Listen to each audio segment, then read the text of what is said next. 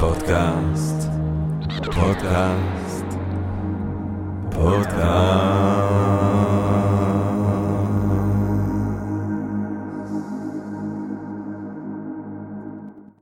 טוב, גבירותיי ורבותיי, ברוכות וברוכים הבאים לפודקאסט של Think and Ring Different, פודקאסט למי שאוהב לחשוב ולשתות. אני ג'רמי פוגל, ואנחנו רוצים קודם כל להודות לעצם היש ליקום, שמאפשר לנו למרות כל הקשיים האלה, ולמרות התקופה הלא אה, פשוטה, להמשיך ולהיפגש כאן אה, ולהרחיב את הדעת ולשמוע ולהבין, להגביר את הידיעה שלנו, את החמלה שלנו, את ההבנה שלנו את הדברים, ולהיות סקרנים גם בתקופה הזאת. והיום אנחנו מדברים על נושא שהוא נושא לא פשוט. אנחנו רוצים לדבר היום על עבדות מודרנית בעצם, וכמובן כשאנחנו חושבים על עבדות אני חושב שהאסוציאציה הראשונית לרובנו היא אני יודע מה הצידוקים הדי נוראים של אריסטו לעבדות ביוון הקלאסית חוקי העבדות המוחכבים אה, של התנ"ך וכמובן אולי קודם כל העבדות הטרנס אטלנטית אה, בעיקרה אה, באמריקות שבה בעצם מסוף המאה ה-16 ועד למאה ה-19 יותר מ-12 מיליון אנשים לפי הנתונים העדכניים. יותר מ-12 מיליון אנשים נחטפו באכזריות מאפריקה הובאו לחיים של סבל נוראי לשואה ממש אה, בארצות הברית. 12 מיליון זה רק האנשים שנחטפו והובאו. אה, צריך גם לקחת בחשבון את כל הצאצאים והילדים שנולדו. אנחנו מדברים על מיליונים על גבי מיליונים על גבי מיליונים של קורבנות. אה, דבר שמאוד חשוב לזכור תמיד כשאנחנו חושבים על אמריקה של אז וגם על אמריקה של היום. ההשלכות של הדבר הזה מן הסתם הוא לא זה לא דבר שמה בכך זה לא דבר שיכול להימחק מיד עם אה, קץ העבדות או מיד עם קץ החוקים הגזענים שעוד אה, ניהלו את החברה האמריקאית במאה העשרים.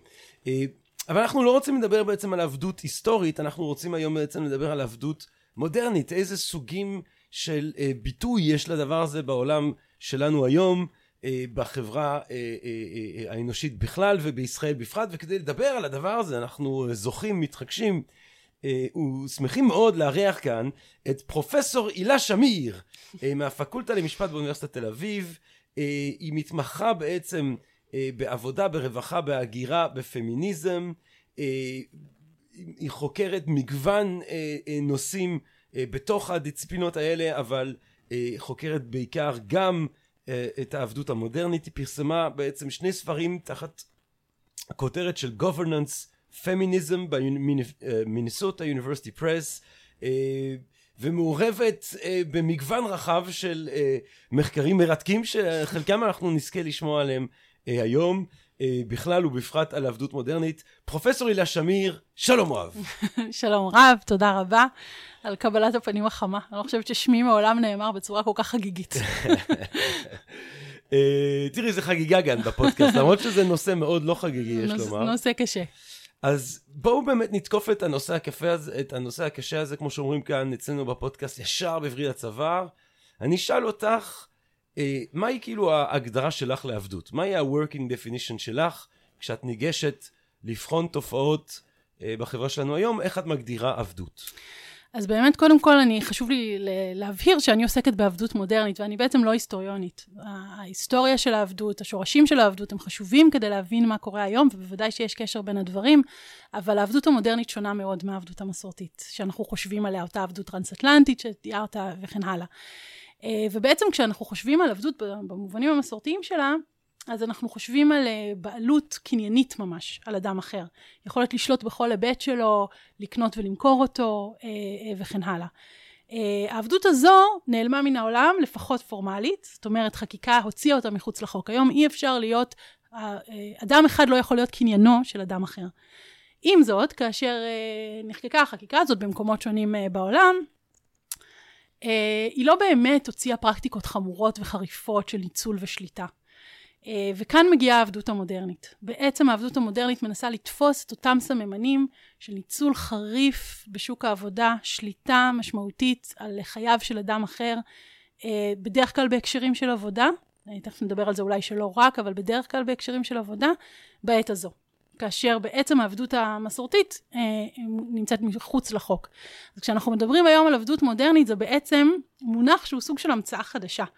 בתחילת שנות האלפיים אומצה אמנה בינלאומית, בעצם פרוטוקול האמנה הבינלאומית שנקרא הפרוטוקול למניעה, לדיכוי ולהענשה על, על סחר בבני אדם, בעיקר נשים וילדים, אה, שזה פרוטוקול שמשלים את אמנת האומות המאוחדות נגד פשע מאורגן חוצה גבולות.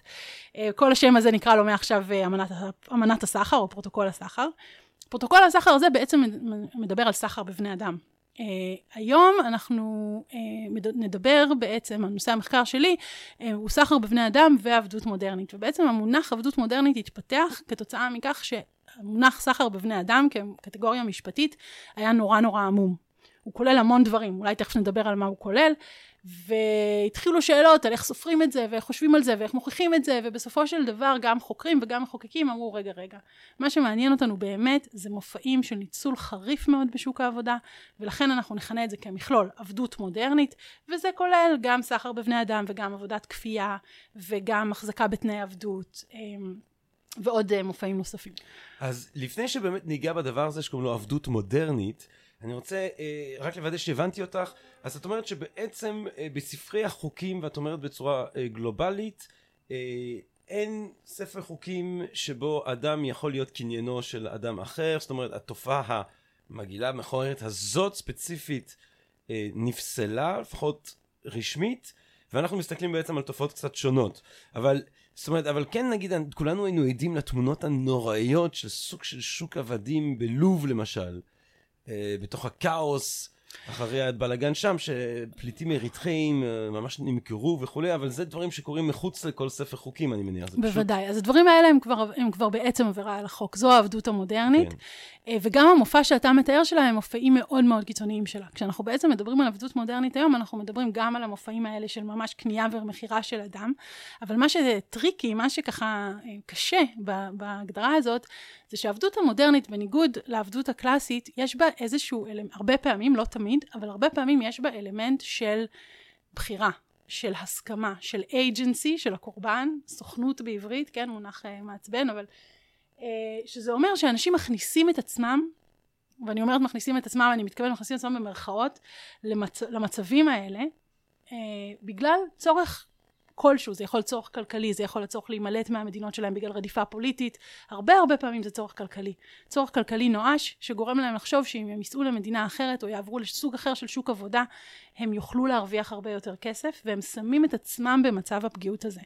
Uh, עכשיו, האתגר של, ה, של כל התחום הזה, הוא בעצם להבחין את הסיטואציה הזאת ממופעים אחרים של ניצול בקפיטליזם. זאת אומרת, מתי, אם אנחנו חושבים במונחים, אה, במונחים של מרקס, על כך שבעצם כולנו באיזשהו מקום סחורות בשוק העבודה, שבעצם גם עכשיו כשאני אה, עובדת באוניברסיטת תל אביב, אני בעצם אה, מוכרת את עצמי לאוניברסיטת תל אביב באיזשהו אופן, ושבקפיטליזם בעצם כולנו במצב של ניצול, אז נשאלת השאלה, מתי הניצול היומיומי הזה, הניצול שהוא לא נתפס בעינינו כרע מוסרי, הופך להיות משהו חריף וחמור יותר. ולכן סחר בבני אדם הרבה פעמים הוא עניין של אה, דרגה, של mm. מידת עוצמה. Mm. זאת אומרת, זה, בדר... אנחנו מבינים את זה היום, וגם מסתכלים על הפסיקה בתחום, גם בישראל וגם בעולם, זה איזשהו... אה, כן, אנחנו uh, מדברים על bundle of sticks, כן, ערימת uh, מקלות,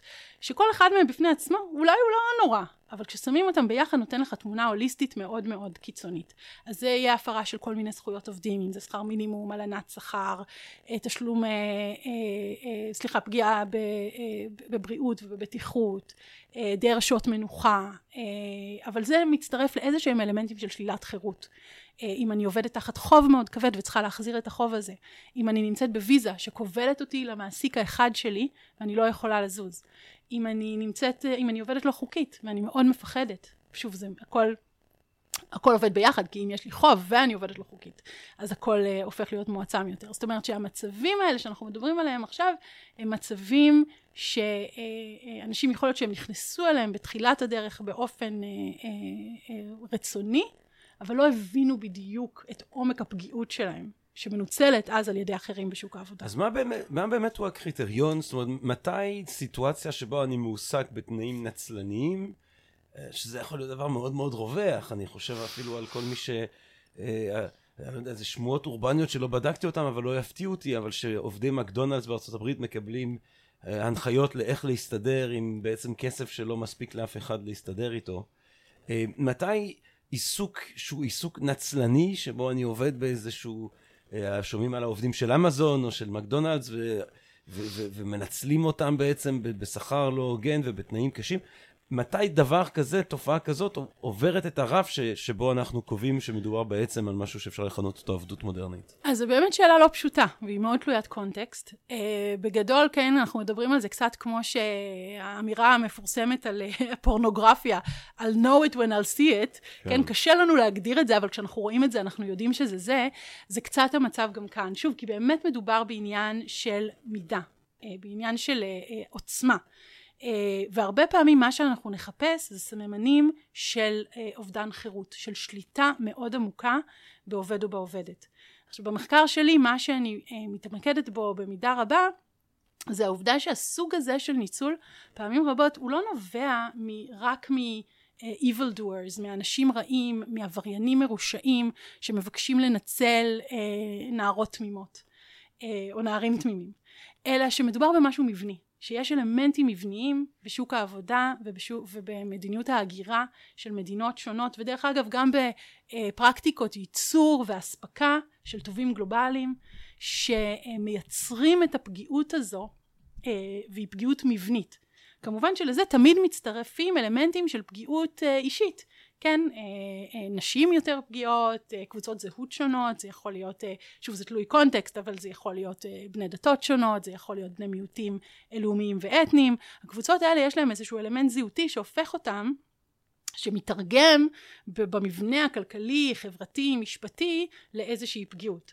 אבל uh, uh, המחקר שלי לא כל כך עוסק בהיבטים האלה, למרות שהם חשובים מאוד, אלא באותם היבטים מבניים שקשורים באמת לכללי המשפט, ולפרקטיקות כלכליות נפוצות שמאושרות על ידי המשפט או נבנות על ידי המשפט ובוחנים את האופן שבו המבנים האלה שכולנו חיים בהם מייצרים את האפשרות לפגיעות הזאת. אז בואי, בואי ניתן אולי כמה אה, הדגמות של המבנים האלה שאת מתארת אה, בעולם, בארץ, איפה, ש, איפה שנראה לך ש, שהדבר מובהק ויעזור למאזינות ולמאזינים שלנו להבין בעצם ממש על מה אנחנו מדברים.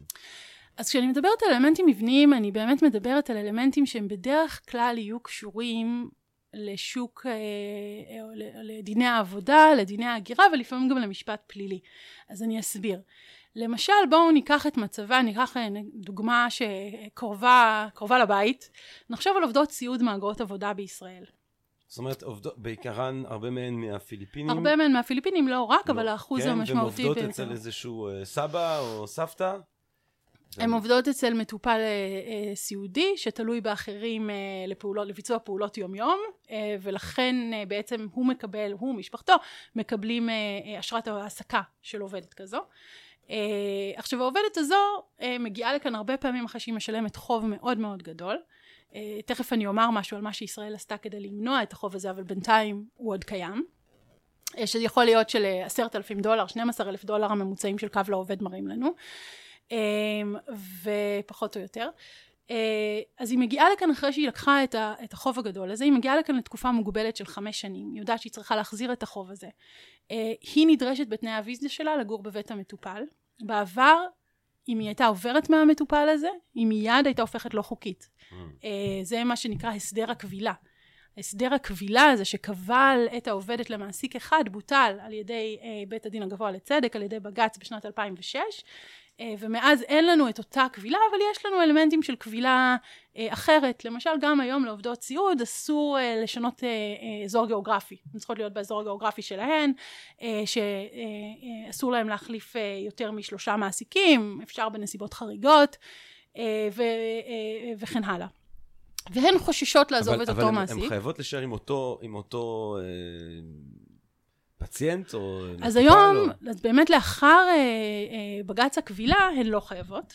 אבל uh, יש היום אלמנטים שמגבילים את התנועה שלהן בשוק העבודה. בעצם כל מיני כלים שמגבילים את המוביליות שלהן בשוק העבודה, הן קשורות לסקטור, לענף, הן חייבות לעבוד רק בסיעוד, הן לא יכולות לעבוד בדברים אחרים, ובנוסף לזה יש מגבלות גיאוגרפיות, מגבלות על מספר של מעבר מעסיקים, שוקלים עכשיו מגבלות על הישארות באותה קטגוריית תלות של המעסיק. למשל, אם את עובדת עם מישהו שיש לו דמנציה ויש לו מידת תלות מסוימת, לא תוכלי לעבור למישהו שיש לו אה, מצב קל יותר וכן הלאה, אבל זה עדיין לא נכנס לתוקף. בכל מקרה, אם רגע נחזור לאיך כל זה קשור לאלמנטים מבניים של סחר בבני אדם, אז אם אנחנו מסתכלים על ההיבטים של החוב שהן מגיעות איתו, והקבילה. הן מחויב, הקבילה גם אם היא כיום קבילה חלשה יותר, שעדיין קיימת. הן גם מחויבות לגור בבית המעסיק. זה בעצם מאוד מקשה על יצירתן של שעות פנאי ועצמאות, זה מאפשר שליטה מאוד גדולה של המעסיק בחיים שלהן. מעבר לזה הן מוחרגות מכוח דיני העבודה, מחוק שעות עבודה ומנוחה, זה תוצר של הפסיקה, הפסק דין שנקרא גלוטן, אה, שבעצם אמר שבנסיבות המאוד מיוחדות האלה חוק שעות עבודה ומנוחה לא חל, כי מאוד קשה לספור שעות, פסק דין מאוד מאוד בעייתי, כי הוא חריג מאוד שונה לדיני עבודה, אבל נשים אותו רגע בצד, אבל יש לנו עכשיו את התמהיל זה הזה. זה פסק דין שעורער עד לעליון וכולי ועמד. ו... בג"ץ, ודיון נוסף בבג"ץ, ו- ו- ובעצם בג"ץ אה, קורא למחוקק להתערב ולייצר הסדר ייחודי, והדבר הזה מאז לא קרה. בעצם אין להם כוח פוליטי, אז אין סיבה שמישהו, הכוח אה, הפוליטי נמצא בידי להם, כן. המעסיקים כן. הסיעודיים. שלהם יותר נוח שהן מוחרגות מהחוק הזה. אז אם אנחנו לוקחים ככה את התמהיל הזה ביחד, שאנחנו יודעים שהן, אה, שהן אה, גרות בבית המעסיק, והן בסוג של מצב של קבילה, לא חזקה אבל איזושהי קבילה, והן מהגרות לכאן תחת חוב מאוד מאוד מאוד כבד. אה, והן מוחרגות מחוק שעות עבודה ומנוחה, מה שאומר שאפשר להעסיק אותן מסביב לשעון, והן גרות בבית המעסיק, אז גם זה קל. והן גם אסור להן לבוא לכאן עם משפחה, ואם הן יולדות הן צריכות אה, להחזיר את הילד למדינת המוצא, אה, ויכולות לחזור בעצמן אם הן רוצות. יש, גם כאן היה איזשהו בג"ץ. מדהים, ו... זאת אומרת, אישה כזאת שיולדת צריכה תוך כמה זמן להחזיר את התינוק? אז uh, uh, בעבר היא הייתה צריכה להחזיר אותו תוך uh, מספר ימים, אני לא זוכרת אם זה היה 30 או משהו כזה, ימים, אני לא זוכרת את הפרטים. היה על זה גם בג"ץ, הרבה מאוד עתירות של החברה האזרחית כאן עיצבו בעצם את פני משטר ההגירה בישראל, ובג"ץ אמר, באמת, זה פוגע בזכות לחיי המשפחה וכן הלאה, המדינה תיקנה את זה, אבל התיקון אומר שהאישה יכולה להישאר עם התינוק שלה רק אם זה לא מפריע למעסיק בעצם. אז הרבה מאוד מקרים, שוב, תחשבו על עובדת סיעודית, זה שיש לה תינוק, זה מפריע. אז אה, הרבה פעמים היא עדיין בסופו של דבר צריכה להחזיר אותו. אז היום זה כבר לא הכלל הדרקוני ההוא. אבל אם היא, מתח... אם היא מפתחת מערכת יחסים רומנטית בישראל, אחד מה... אה, מבני הזוג צריך ללכת. כן, זאת אומרת, יש לנו כאן יחס, אחד מהם צריך לעזוב. זאת אומרת שיש לנו יחס אינסטרומנטלי. מה זאת אומרת אחד צריך לעזוב? אם, אם היא מפתחת... אה, מערכת זוגית רומנטית עם ישראלי. אה, כן, סליחה, זה לא. אבל אם היא מפתחת מערכת יחסים זוגית רומנטית עם מהגר עבודה אחר, אז אחד מהם צריך לעזוב. בעצם המטרה, אנחנו רואים מכלול של חוקים שהמטרה שלהם היא אינסטרומנטליזציה מאוד גבוהה, זאת אומרת, יחס מאוד אה, אה, אה, אה, אל העובדת כאל כוח עבודה, יחס תועלתני. אה, באמת התייחסות אליה כאל אמצעי עבודה בעצם, כאל, אה, אה, ולא, ולא כאל אדם עם מכלול של צרכים כן. ורגשות וכן הלאה.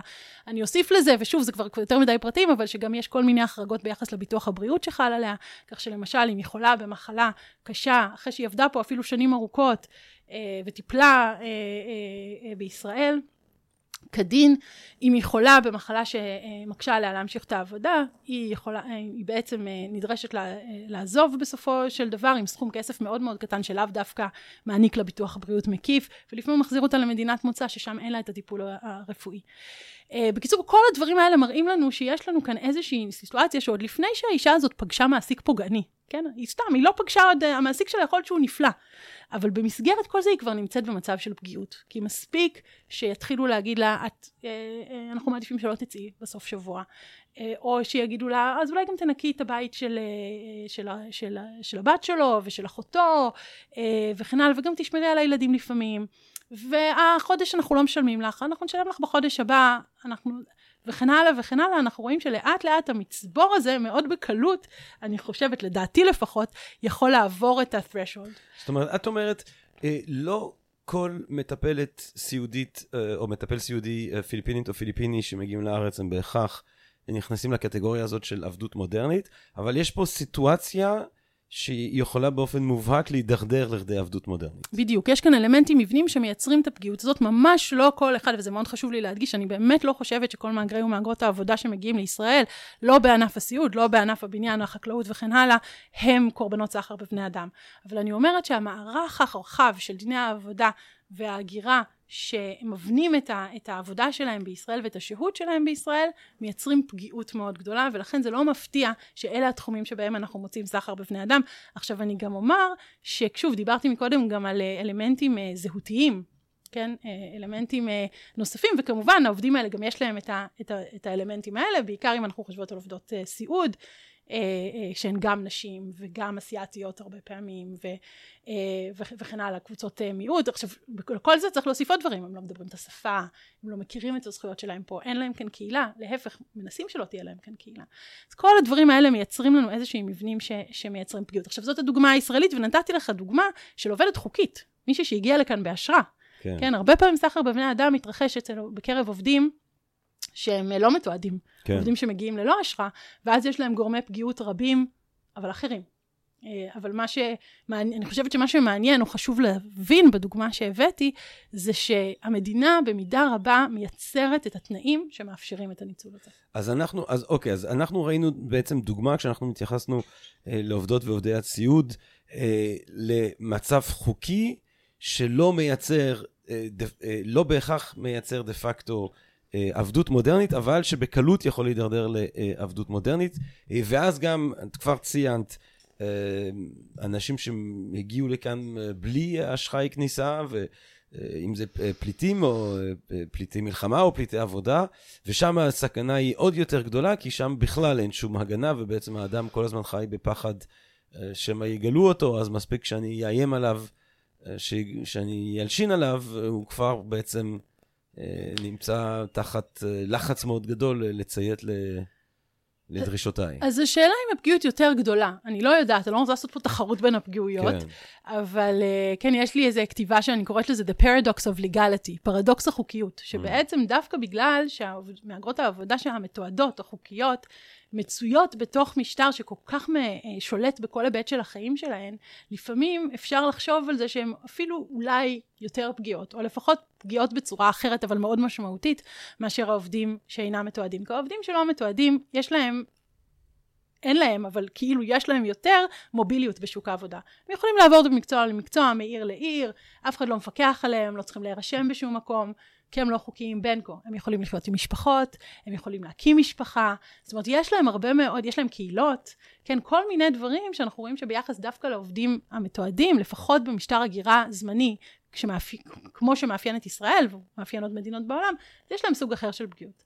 זה העניין הזה של להתערב למישהו אה, בזכות להקים משפחה, זאת אומרת שבעצם מונעים אה, ממישהי ללדת ילדים, אה, זה, זה הזוי, זה מטורף. זה הזוי, זה מאוד מקובל גם במקומות אחרים. ישראל היא דוגמה קצת קיצון, היא דוגמה קצת אה, ככה שהכל, אה, יש המון מרכיבים ש, שמתרכזים להם ביחד, אבל, אה, אבל זה קיים בעוד משטרי הגירה, שבאמת אומרים, אנחנו נותנים לכם להיכנס, ובתמורה אנחנו לא נותנים לכם זכויות מלאות. יש חוקר מאוד חשוב של דיני ההגירה, של עולם ההגירה שנקרא מרטין רוז, שמדבר על זה, על, על, על the price of rights, המחיר של הזכויות. כן, העובדות האלה מוכנות לשלם מחיר בגריעת זכויותיהן, בכך שאנחנו מאפשרים להם להיכנס באופן חוקי ומתועד. Mm. אז השאלה היא מתי, when is the price too high, כן, מתי המחיר הזה גבוה מדי, ומתי הוא כבר הופך להיות משהו שאנחנו תוהים לגבי המוסריות שלו. אה, מה, מה עם uh, ישראלים, זאת אומרת, אנשים עם אזרחות ישראלית, שנולדו כאן uh, ושמדרדרות או מדרדרים למצבים של עבדות מודרנית. יש תופעות כאלה גם? אז תיאורטית יכולות להיות. אמ, יש מעט מאוד זיהוי של קורבנות סחר מן הזן הזה בישראל, ואולי נוכל לדבר על מנגנון הזיהוי ובכלל מנגנוני הזיהוי של קורבנות סחר בבני אדם עוד מעט, אבל בגדול הדין, גם הבינלאומי וגם הלאומי, לא דורש להיות זרים. בהחלט יכול להיות ישראלי או ישראלית שנקלעים למצבים של אה, עבדות מודרנית. אנחנו כן יכולים לראות, אני, אה, אני פה, אה, אני באוניברסיטת תל אביב, אני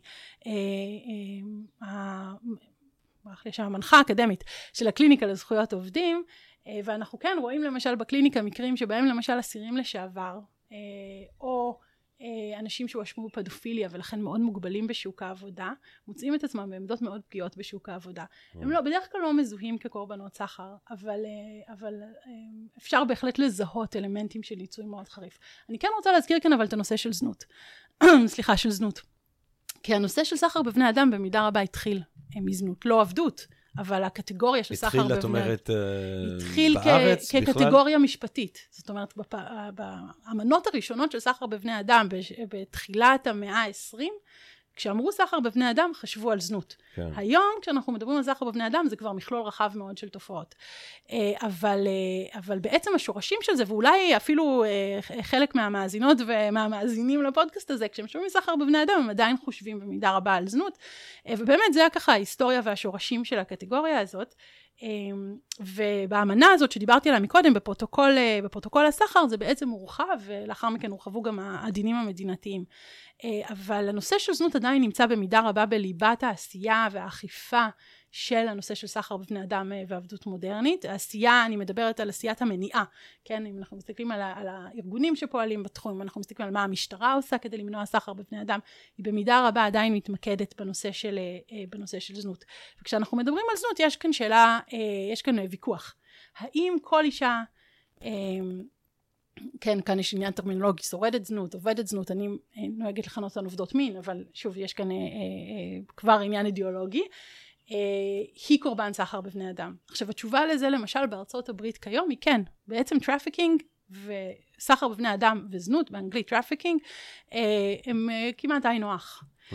ברוב העולם זה לא ככה, בישראל זה לא ככה, אבל uh, בהחלט יש uh, זרם פמיניסטי uh, שאני לא משתייכת אליו, אבל שהיה רוצה שזה יהיה ככה, שבעצם בא ואומר, אף אישה לא הייתה בוחרת בזנות, ולכן כל מי שמצויה בתעשיית המין, כל מי שמצויה במצב של זנות, היא בהכרח קורבן סחר בבני אדם, ואז זה לא משנה אם היא זרה או ישראלית. עכשיו באמת בישראל ההיסטוריה של ההתמודדות עם סחר בבני אדם התחילה בתעשיית המין, התחילה עם ההגעה של נשים מברית המועצות והניצול המחפיר שלהן בתעשיית המין הישראלית, אה, תופעה שמוגרה אה, כמעט לחלוטין, אה, לא, אי אפשר להגיד לחלוטין, מדי פעם יש עוד כיסים שלה, אבל המובנים החריפים ביותר שלה בעצם כבר לא, המחרידים שלה, אנחנו כבר לא כל כך רואים אותם, באמת בגלל עבודת אכיפה מאוד משמעותית, אבל, ועכשיו בעצם הדיון הופך, הדיון הוא האם סחר בבני אדם יחול גם על נשים ישראליות בתעשיית המין.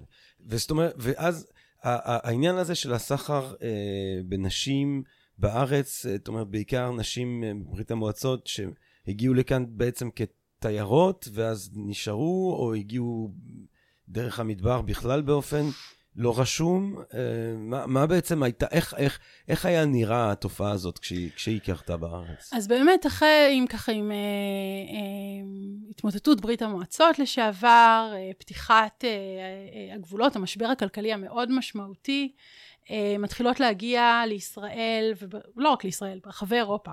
אה, נשים אה,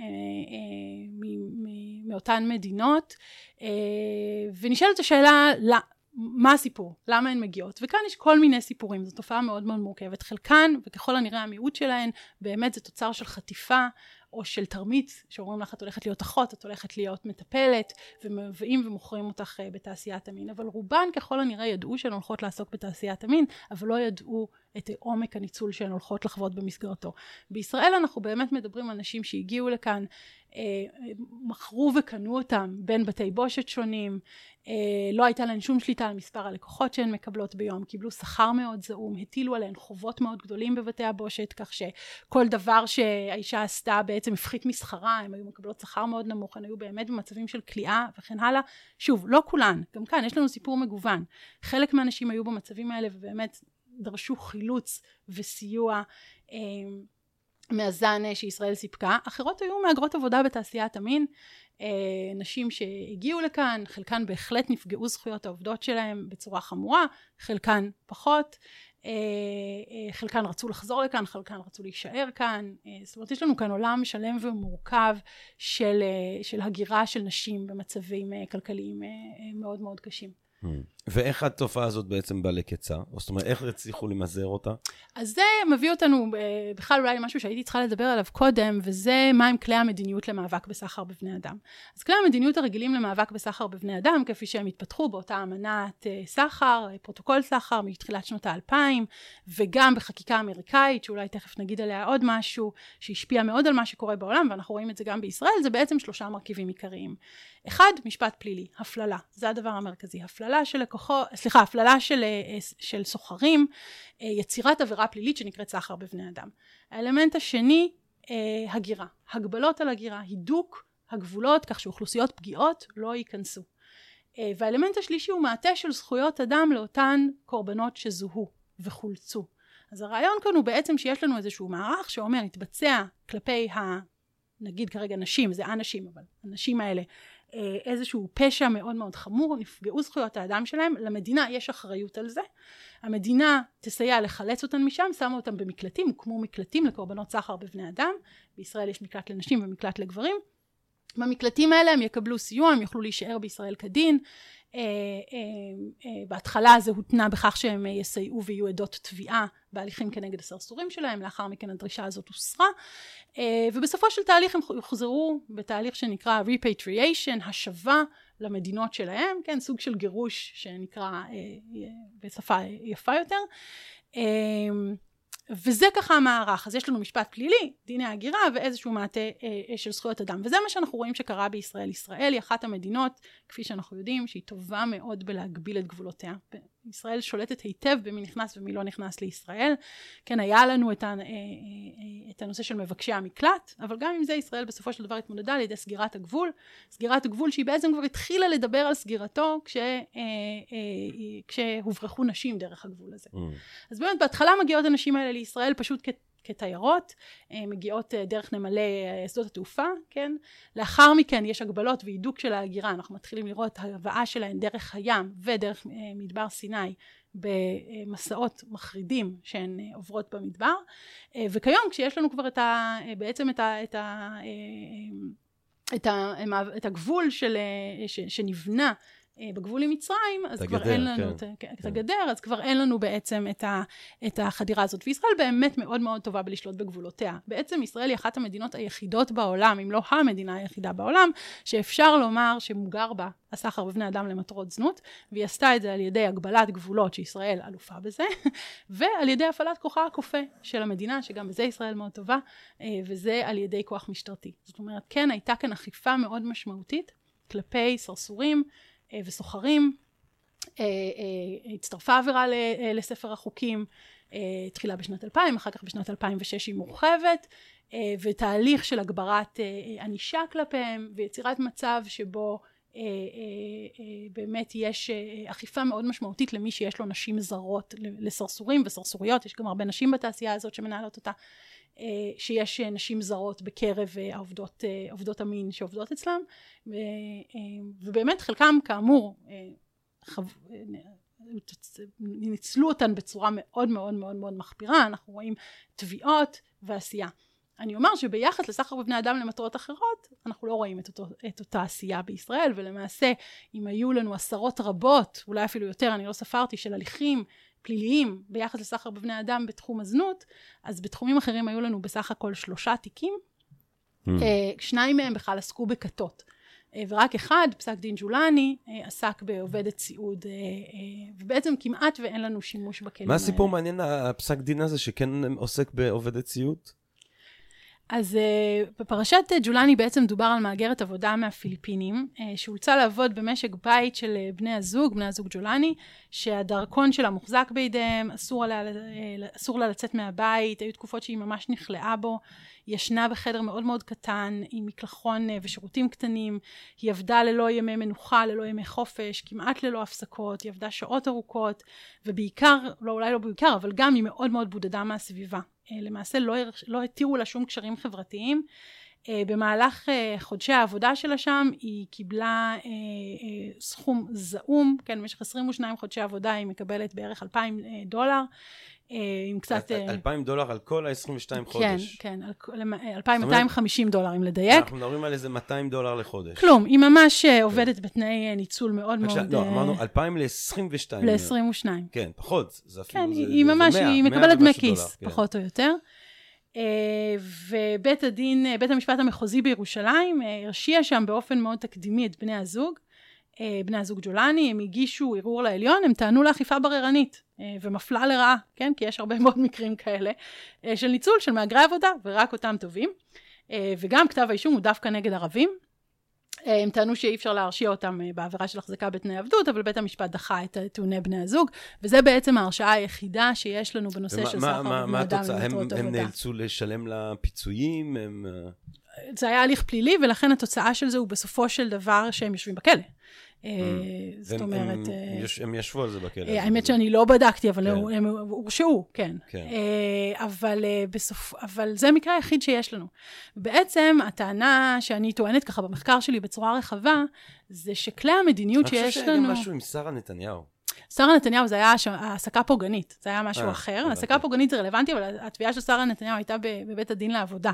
ששם באמת אה, הייתה טענה שהיא מתעללת אה, בעובדיה, ו- והיא נדרשה לשלם יאמר סכום כסף. לזכותה של שרה שזה כנראה ללא קשר למוצא האתני של העובדת. זה לא עניין של גזענות כן. שם. או ניצול, זה ניצול מבני מסוג אחר, בוא כן, נאמר. כן.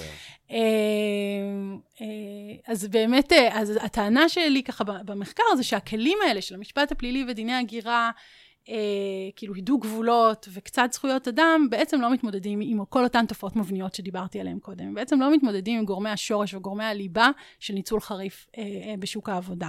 ולכן אני חושבת שצריך לנקוט בגישה אחרת, אה, שאני מכנה אותה גישת עבודה, אה, גישת עבודה לסחר בבני אדם, שמתמקדת בפערי הכוחות בין עובדים למעסיקים, ומנסה בעצם להעצים את העובדים החלשים ביותר בשוק העבודה, וזה בין היתר או על ידי שינוי אותם אלמנטים מבניים שדיברתי עליהם קודם לכן, זאת אומרת שמאבק בסחר בבני אדם יצטרך לכלול התייחסות למרכיבים האלה, מה שכיום כיום זה לא כך.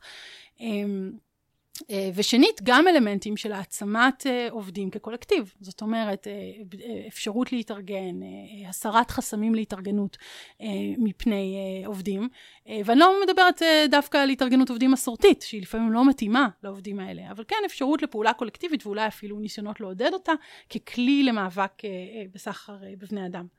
אם אני קורא בין השורות של מה שאת אומרת, הילה, אם יורשה לי, את בעצם, תראו, אני, אני אעשה את זה אולי טיפה יותר אידיאולוגי ממה שאת אמרת ותתקני אותי. אבל אני חושב שאת אומרת שהמבנה בעצם, ה, אה, המבנה הסוציו-אקונומי הקפיטליסטי הליברלי אה, במערב מייצר סיטואציות שנועדות לפורענות, וכשאני אומר פורענות אנחנו מדברים על עבדות מודרנית, ובעצם תיקון עמוק של התופעה הזאת דורשת אה, איזשהו תיקון ב, ב, בשיטה הרווחת. זאת אומרת, אנחנו צריכים מדינת רווחה שהיא הרבה יותר חזקה אה, בהגנה על החלשים. אנחנו צריכים לצמצם פערים בצורה מסוימת בין העשירים והעניים, ואם אנחנו לא נעשה את הדברים הגדולים האלה, תמיד בעצם יישארו הפינות האלה שבהם אנשים הולכים לאיבוד אה, ונופלים לכדי, אה, מידרדרים לכדי עבדות. אז אני פחות או יותר מסכימה עם מה שאמרת, אה, אבל לא במאה אחוז. זאת אומרת, אני כן חושבת שסחר בבני אדם הוא לא רק היעדרה של מדינת רווחה, אה, ולא רק היעדרם של זכויות עובדים. זה באמת מקרים של אה, פגיעות מאוד מאוד קיצונית. אה, שאכן מתאפשרת בגלל מערכים רחבים יותר, אבל שהם לא, זאת אומרת, מדינת רווחה חזקה לבדה לא תסייע להם. זאת אומרת, גם בשוודיה לצורך העניין, או בדנמרק, יש בהחלט, בני אדם. בדיוק. שזה בעצם איזשהו היגיון קפיטליסטי מאוד מאוד עמוק, אה, ושאני חושבת אבל שכן מדינה, אה, אה, בוא נקרא לזה בשם הכולל, מדינת הרווחה הרגולטורית, כן, באופן מאוד רחב, זאת אומרת מדינה שכן מגנה על זכויות אדם וזכויות עובדים אה, וזכויות רווחה ורואה אותם כחלק מזכויותיו של כל אדם באשר הוא אדם, כן ת, תוכל לתת לזה מענה. אז אני כן קוראת להרחבת הכלים שאנחנו משתמשים בהם לאותם כלים. אבל כדי להדגים רגע את מה שאמרת, אני באמת רוצה לדבר על משהו שפחות נגעתי אליו, והוא עכשיו נמצא אולי בחוד החנית של העשייה, וזה האחריות של תאגידים. Mm, האחריות של תאגידים בשרשרות אספקה גלובליות, כן. אה, שכאן אנחנו רואים שהיום אחד המהלכים המשמעותיים, או אולי לא המשמעותיים, הוא לא כל כך משמעותי, אבל החדשים, זה להטיל אחריות על תאגידים, כן. או לפחות ל- לומר זה שלתאגידים... באמת היו סדרה של סרט- סרטים דוקומנטריים, אני חושב, אה, פשוט אה, כואבי לב, נוראים, על התנאים בעצם של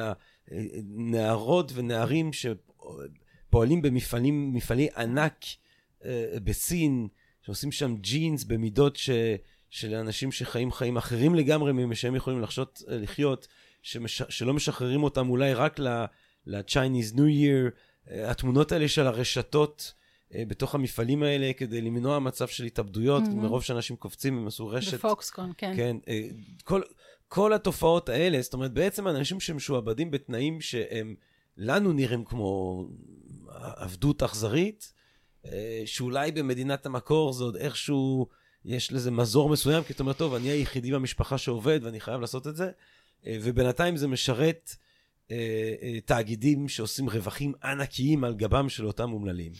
אז בהחלט. זה אז- עבדות גלובלית באיזושהי צורה, זאת אומרת, זה... אז זה- בעצם נחשב היום חלק מהתופעה של עבדות מודרנית, ואם עד עכשיו דיברנו על מהגרים שמגיעים למדינות אה, הצפון הגלובלי, למדינות עשירות, ו, אה, ו, וגם הם בעצם אולי היחידים במשפחה שלהם שיש להם את ההזדמנות הכלכלית אה, אה, להרוויח את הסכומים האלה, אז אה, עכשיו אני מעבירה אותנו לחלק אחר של עבדות מודרנית, אבל שהוא בעצם במה שמכונה הדרום הגלובלי, כן, במדינות מתפתחות, אה, אבל גם כאן יש לנו את אה, טביעת האצבע של מערך הכוחות הקפיטליסטי ושל של העושר בצפון הגלובלי, כי התאגידים הגדולים בדרך כלל יושבים במדינות העשירות, והם בעצם נקשרים בשורה של, ארוכה של חוזים עם ספקים ויצרנים שהם מייצרים את הטובין שלהם. אז אנחנו חושבים על אלקטרוניקה, כמו הדוגמה של פוקסקון, אני חושבת שזה הסרט שהתייחסת אליו, או תעשיית האופנה, אם אנחנו חושבים, כן, כמובן על נייקי, שהיא מהמפורסמות בגלל הנושא של, אה, אה, של הגילויים שהיו ביחס אה, למה שמכונה סדנאות היזע, ה-sweatshops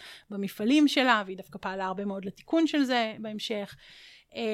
זאת אומרת שכאן אנחנו מדברים על מצב שבו ההון נוסע, לא מביא אליו את העובדים, אלא, אלא ההון אה, אה, אה, אה, מנצל אותם במדינות אה, המוצא.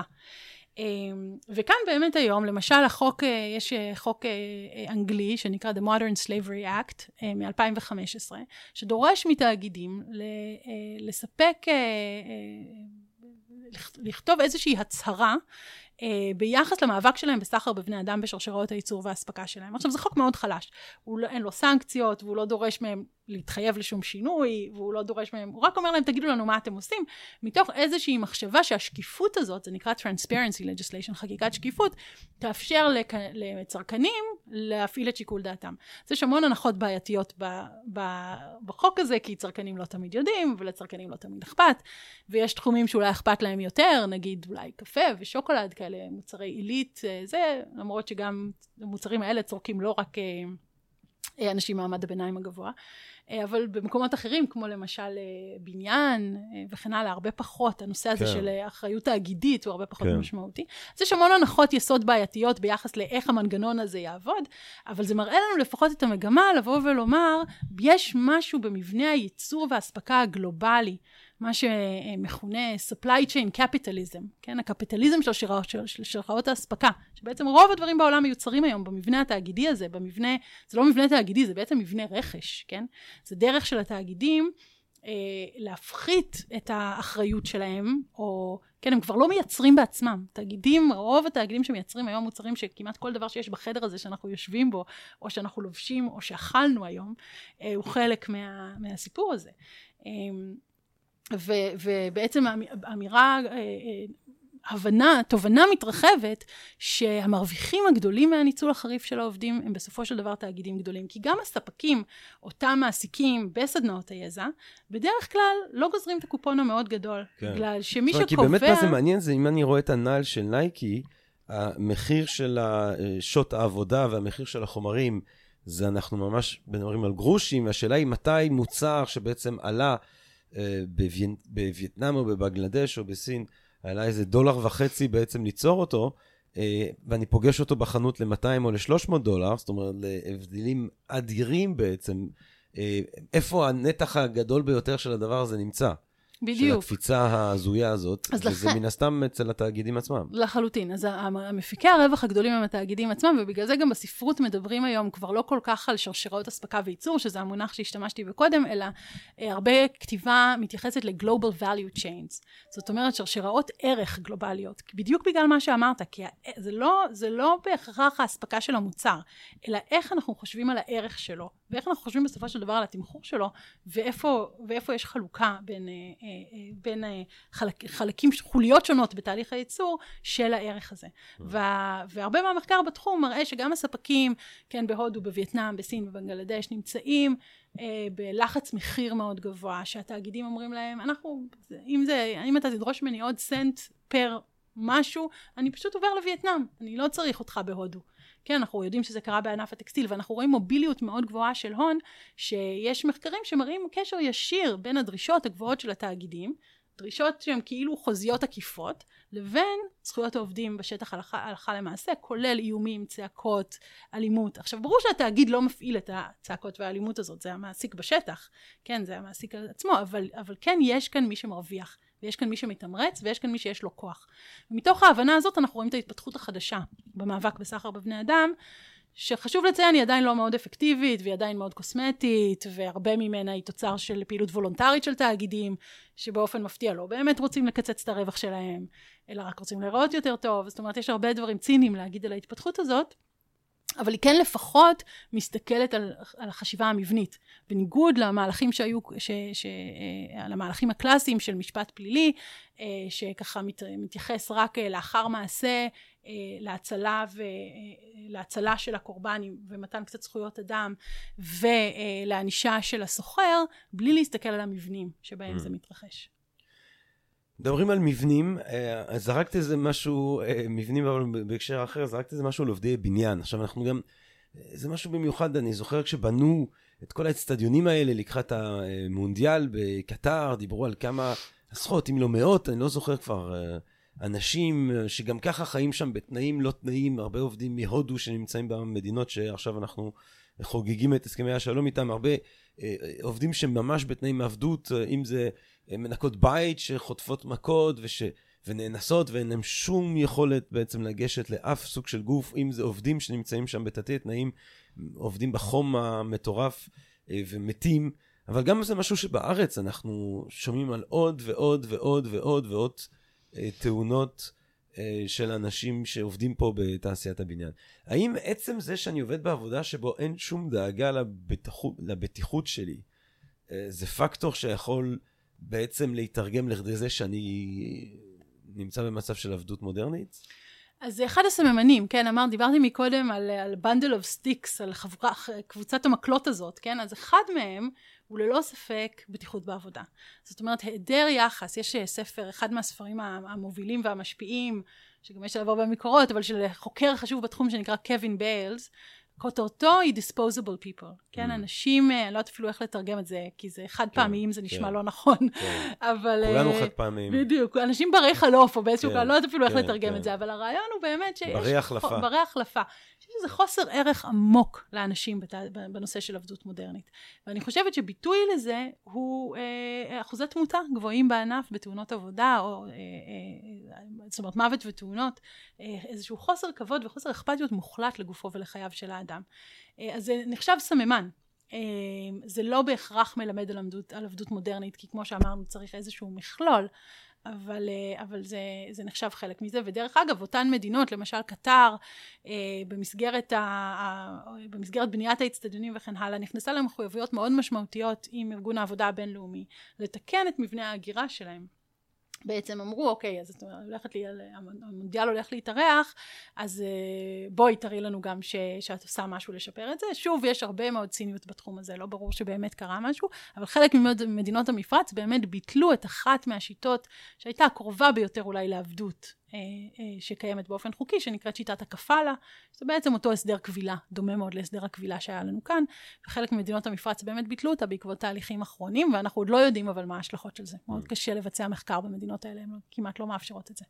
תראי, פרופסור שמיר, אני חייב uh, לומר לך שהקהל הקדוש שלנו כאן בפודקאסט, הם דווקא אנשים שכן רוצים לפעול לפי הצו הקטגורי של כאן, שאומנם אנחנו לרוב זוכרים את הביטוי הראשון שלו, תפעל רק, באותו, רק בהתאם לאותו... אה, רק בהתאם לאותו עיקרון שהיית רוצה להפוך לחוק אוניברסלי, אבל גם הביטוי השני שלו נראה לי מתאים מאוד לשיחה שלנו. אה, תתייחס אה, לאדם תמיד כאל מטרה, כאל תכלית, אף פעם לא כאל אמצעי. אני חושב שהרבה מהמאזינות והמאזינים שלי, יחד איתי, ויחד אני חושב עם רוב האנשים ששומעים את הדברים הבאמת כל כך קשים שאת מתארת, היו רוצים לראות עולם שבו יהיה יחס לבני אדם כאל תכלית ולא כאל אמצעי. מה אנחנו, מה כל אחד מאיתנו יכול לנסות לעשות בעולם הקטן שבו הוא והיא אה, מסתובב ומסתובבת, כדי לנסות בישראל אה, לפעול כנגד התופעות המכוערות האלה? אז זאת שאלה מאוד קשה, כי בגלל שהרבה מגורמי הפגיעות האלה הם מבניים, לי ולך אין הרבה מה לעשות ביחס אליהם. חוץ מאולי למחות, כן? להודיע למעצבי המדיניות שאנחנו לא רוצים שכך תיראה החברה שלנו. אבל הלכה למעשה בחיי היומיום שלנו, אני יכולה להגיד לך, תקנה שוקולד שיש עליו fair trade, ו- ותנסה, אה, כן, ב- לקנות אה, או, אה, תוצר מקומי ולקנות ישירות מהחקלאי, דרך אגב לא מבטיח זכויות עובדים, אבל לא משנה. אפשר לעשות את הדברים האלה, אבל הם באמת, ולא שהם לא חשובים, ואני לא רוצה לזלזל בהם, יש בהם משהו, אבל הם עדיין לא מספקים. זאת אומרת, יש לנו כאן עניין מבני ש, ש, שזה האלמנט המתסכל, שאתה ואני לא יכולים לעשות את זה. מה אנחנו כן יכולים לעשות, אני חושבת? אנחנו יכולים לעשות בחיים שלנו על ידי זה שכאשר אנחנו רואים את עובדת הסיעוד שעובדת בדירה לידינו אצל סבא וסבתא שלנו, באמת להתעניין ולחשוב על מה היינו עושים בנעליהן. כן, זה לא תמיד עוזר, אה, כן, והרבה פעמים הדיבור של, אוי, חלק מהמשפחה, הרבה פעמים הוא גם כן, אנחנו אומרים, אנחנו כל כך אכפת לי ממנה, היא חלק מהמשפחה שאנחנו אומרים על עובדות כן. סיעוד, זה, זה לא זה. אם אתם בונים בית, תתעניינו בזכויות העובדים של העובדים שם ובבטיחות שלהם. הרבה אנשים לא יודעים, או קונים בית, כן, מה, מה תנאי העבודה. אם אתה מראה לקבלן שאכפת לך, יכול להיות שזה יהיה לו אכפת. רוב הסיכויים שלא, אבל יכול להיות שזה יהיה לו אכפת. אז זה דברים מאוד מאוד מאוד קטנים. אני חושבת שבגדול מה שאנחנו צריכים זה לתמוך ב, ב, באופן מאוד משמעותי ברמת המדיניות וברמת הפרקטיקה היומיומית, בלתת כוח לעובדים. וזה אומר גם לשמוע את קולם של עובדים, ולדאוג שהעובדים האלה שנמצאים כאן בישראל, אה, ודרך אגב, לא דיברנו על עובדים פלסטינים, אבל הם חלק משמעותי מהסיפור הזה, לא הספקנו, כי יש כל כך הרבה על מה לדבר. כן. אבל אה, אה, אבל, שכן אבל, יהיו... אז תגידי, תגידי באמת מילה גם על אז שנייה, אני רק אסיים כן. את זה, ואז אני אדבר על פלסטינים, שכן יהיו איזה שהם מסגרות ייצוג, שאנחנו נתעקש על זה שקולם יישמע בתהליכי מדיניות, בתהליכי עיצוב, אם זה של התאגיד שמעצב את הקוד הוולונטרי של עצמו, שהוא לא יעשה את זה רק מה- headquarters, רק מה, מה, מה, מהמשרדים הראשיים, אלא שבאמת ילכו וישאלו את העובדים מה חשוב להם, כי כשאנחנו רואים בכל המחקר בתחום, אנחנו רואים שכשיש מעורבות של עובדים, יש מעורבות אמיתית של קולם של עובדים בעיצוב סטנדרטים ובאכיפה שלהם, אז הדברים נראים טוב יותר. והדוגמאות הכי טובות שיש לנו בעולם לשיפור בזכויות עובדים, מערבות התארגנויות עובדים שונות, גם סטנדרטיות וגם בכל מיני צורות חדשות שלהם, ולכן אני חושבת שככל שאנחנו, אה, בגלל זה בסופו של דבר, כן, לגישה שאני מפתחת, אני קוראת גישת העבודה, ובאנגלית labor approach, כי אני כן מאמינה בכוחו של, בכוחו, בכוחם של העובדים לחולל שינוי יותר מכל גורם שינסה לבוא ולהציל אותם. Mm. אה, ובשביל זה אנחנו צריכים להעצים אותם, כי כרגע המערכות שלנו מחלישות ומחלישות ומחלישות אותם. Mm. אם אתה רוצה שאני אומר משהו על עובדים כן. פלסטינים, אז אני רק אומר שבאמת אחת מהאוכלוסיות המאוד מאוד פגיעות לניצול בשוק העבודה הישראלי, אלה עובדים פלסטינים שמגיעים לכאן במשטר ההיתרים, אה, עובדים בישראל אה, אה, וחוזרים כמעט מדי יום בסופו של דבר לבתיהם. הקבוצה הזו של העובדים לא כמעט ולא מוכרים, לא, לא, לא כמעט, בכלל לא מוכרים קורבנות סחר בבני אדם, והאמת היא שבמשטר הקיים אין להם סיבה גם לפנות לערוץ הזה, כי, כי כמו שתיארתי אותו מקודם, הערוץ הזה של מתן הגנות ומקלט, הוא, הוא מתאים לסוג מאוד מסוים של ניצול ולסוג מאוד מסוים של סיפור הגירה. פחות מתאים להם. אבל העובדים אה, אה, האלה נמצאים, עובדים בתנאי פגיעות אה, מאוד מאוד מאוד קשים. אנחנו רואים, שוב, כמו שדיברנו קודם, אחת העדויות לכך היא מספר המתים הגבוה מתוך מכלול המתים בנפגעי תאונות עבודה בבניין ובתעשייה. אבל לא רק, אנחנו יודעים היטב, גם מנתונים כמו נתונים של בנק ישראל, שהם משלמים סכומי כסף מאוד גבוהים כדי להיכנס לישראל, בעצם קונים את ההיתרים שלהם, משלמים למתווכים אחוז גבוה מהשכר שלהם. ממש בימים האחרונים, בעקבות, בין היתר, זה תהליך כבר ארוך שנים, אבל בין היתר גם בעקבות אה, בג"ץ אה, של קו לעובד בנושא, התפרסם נוהל חדש ש... אה, שמשפר מעט, אולי, אני אומרת אולי כי אנחנו עוד לא יודעים, יהיה צריך לראות מה, מה קורה באמת, אבל משפר את, את מצבם, בין היתר כי הוא מבטל את הסדר הכבילה. העובדים הפלסטינים למעשה היו מבין העובדים היחידים במשק, פותחת סוגריים, לא היחידים, יש לנו עובדי בניין בחברות ביצוע שזה הסדר אולי הגרוע ביותר שקיים בישראל, אה, סוגרת סוגריים, נחזור לפלסטינים. נמצאים בקבילה בעצם חייבים לעבוד אצל מעסיק אחד, ו, וברור וידוע לכל שהדבר גרם לניצול מחפיר של העובדים, ולכך שהם שילמו סכומים מאוד גבוהים, עבדו בתנאים מאוד גרועים, ולכן בסופו של דבר ישראל כן הוציאה, שוב, אחרי הליך של עתירות של החברה האזרחית, נוהל חדש שאמור לבטל את הסדר הכבילה, אבל הוא טרם יושם, אז קשה, קשה לי לדעת לומר, אבל כאן, אם אנחנו מדברים על גורמים מבניים, אז צריך לקחת בחשבון שפה יש לנו גורמים מבניים אדירים של, אה, אה, של אפשרויות העבודה שיש להם אה, לפני שהם מהגרים לישראל, העוני האדיר, האחריות של ישראל שיש למצב הכלכלי כן. וכן הלאה, ואז מה שקורה כשהם כאן, שבעצם אסור להם ללון כאן, ואז אם הם לנים כאן, הם לנים באופן מאוד לא בטיחותי באתרי בניין. זאת אומרת, יש לנו משטר הגירה שבאמת מייצר פגיעות מאוד מאוד משמעותית. אני רוצה גם לשאול אותך לגבי התאגידים הענקיים האלה, כי באמת את מדברת על זה שגם מבחינת, אנחנו חיים בתקופה שיש איזשהו ניסיון, לפחות להיראות כאילו שאכפת לך ממשהו, אנשים כן כאילו מנסים לקנות דברים שהם fair trade, התאגידים כן מנסים להראות איזשהו סוג של אחריות חברתית, אבל בו בזמן, אה, אם תיארתי מקודם את ההנחיות האלה של מקדונלדס לעובדים שלהם, איך להסתדר עם כסף שלא מספק בעצם כדי להסתדר, אנחנו, השמועות האלה שאנשים שעובדים במחסני הענק של אמזון, שאין להם הפסקות פיפי. אה, עובדים עם חיתול. שהם עובדים עם חיתול.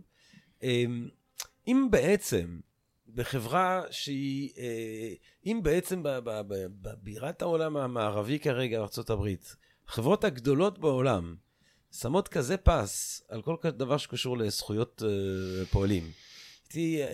ממש אתה יודע, זה, אמנם זה העובדים האומללים האלה שמשתינים על עצמם, כי אין להם הפסקות פיפי, אבל בעצם זה אמזון שמשתין עליהם ומשתין על כל חוקי המוסר שחושבים על, על זה, על האנושות הם משתינים. אם, אם הדבר הזה מתרחש לאור יום, באופן בוטה, מה, מה, אז את יודעת, אז מה, אז, אז יש תקווה בכלל? אז זאת שאלה מצוינת, אני אומר לך... איך באמריקה הדבר הזה יכול להיות חוקי? אני אומר לך שעכשיו, למשל, אחד מארגוני העובדים הגדולים ביותר בארצות הברית, הגיש תלונה ל, אה, לארגון העבודה אה, הבינלאומי, תחת האמנה של עבודות כפייה, ושהוא טוען בדיוק את זה, הוא בעצם אומר, בעיקר בעיתות קורונה, הוא, הוא השתמש בקורונה כדי להעלות זה, הוא בעצם אומר, ממשלת קור... ארה"ב מייצרת מדיניות של עבודות כפייה. כי מחייבים אנשים לעבוד, כי לא מאפשרים להם להתארגן, כי לא מאפשרים להם להשמיע את קולם, יש פגיעות חריפות חריפות בזכויות העובדים, ושוב, הארגון הזה בסך הכל מנסה, זה גם פוליטי, וזה היה בדיוק לפני טראמפ, לפני, ש... לפני הבחירות וכן הלאה, לא לפני טראמפ, במהלך עידן טראמפ, אז יש פה הרבה גורמים שנכנסים לזה, אבל הם באמת באים לארגון העבודה העולמי ואומרים, אנחנו, ארה"ב נמצאת בהפרה של הזכויות הליבה של עובדים. ארה"ב נמצאת במצב מאוד מאוד קשה ורע מבחינת זכויות עובדים. שוב, לא, לא בהקשר של סחר בבני אדם, אבל ממש בשבועות האחרונים, מיד אה, אה, בתאריך הבחירות אה, שהיה, שהיה עכשיו, בקליפורניה עבר מה שנקרא Proposition 22, הצעה 22, זאת בעצם הצעה שאמרה שעובדים שהם עובדי אה, אה, פלטפורמה כאלה, כן, gig economy, עובדי אובר וכן הלאה, לא יוכרו, לא לעולם, לא יכולים להיות מוכרים כעובדים. כן, עכשיו, זו הצעה שעברה אחרי שהמחוקק חוקק שם חוק שאומר הם עובדים, או לפחות יכולים להיות עובדים אם יעמדו בשורה של מבחנים שהם עמדו בהם, שלאחר שבית משפט לקח את החוק הזה ואמר, אה, אובר יקרה, הם עובדים, באה אובר שפכה טונות כסף, כסף שלא נראה כדוגמתו בשום מהלך חקיקה קודם, והעבירה חוק שאומר, הם לא עובדים, ויהיה נורא קשה לשנות את החוק הזה גם.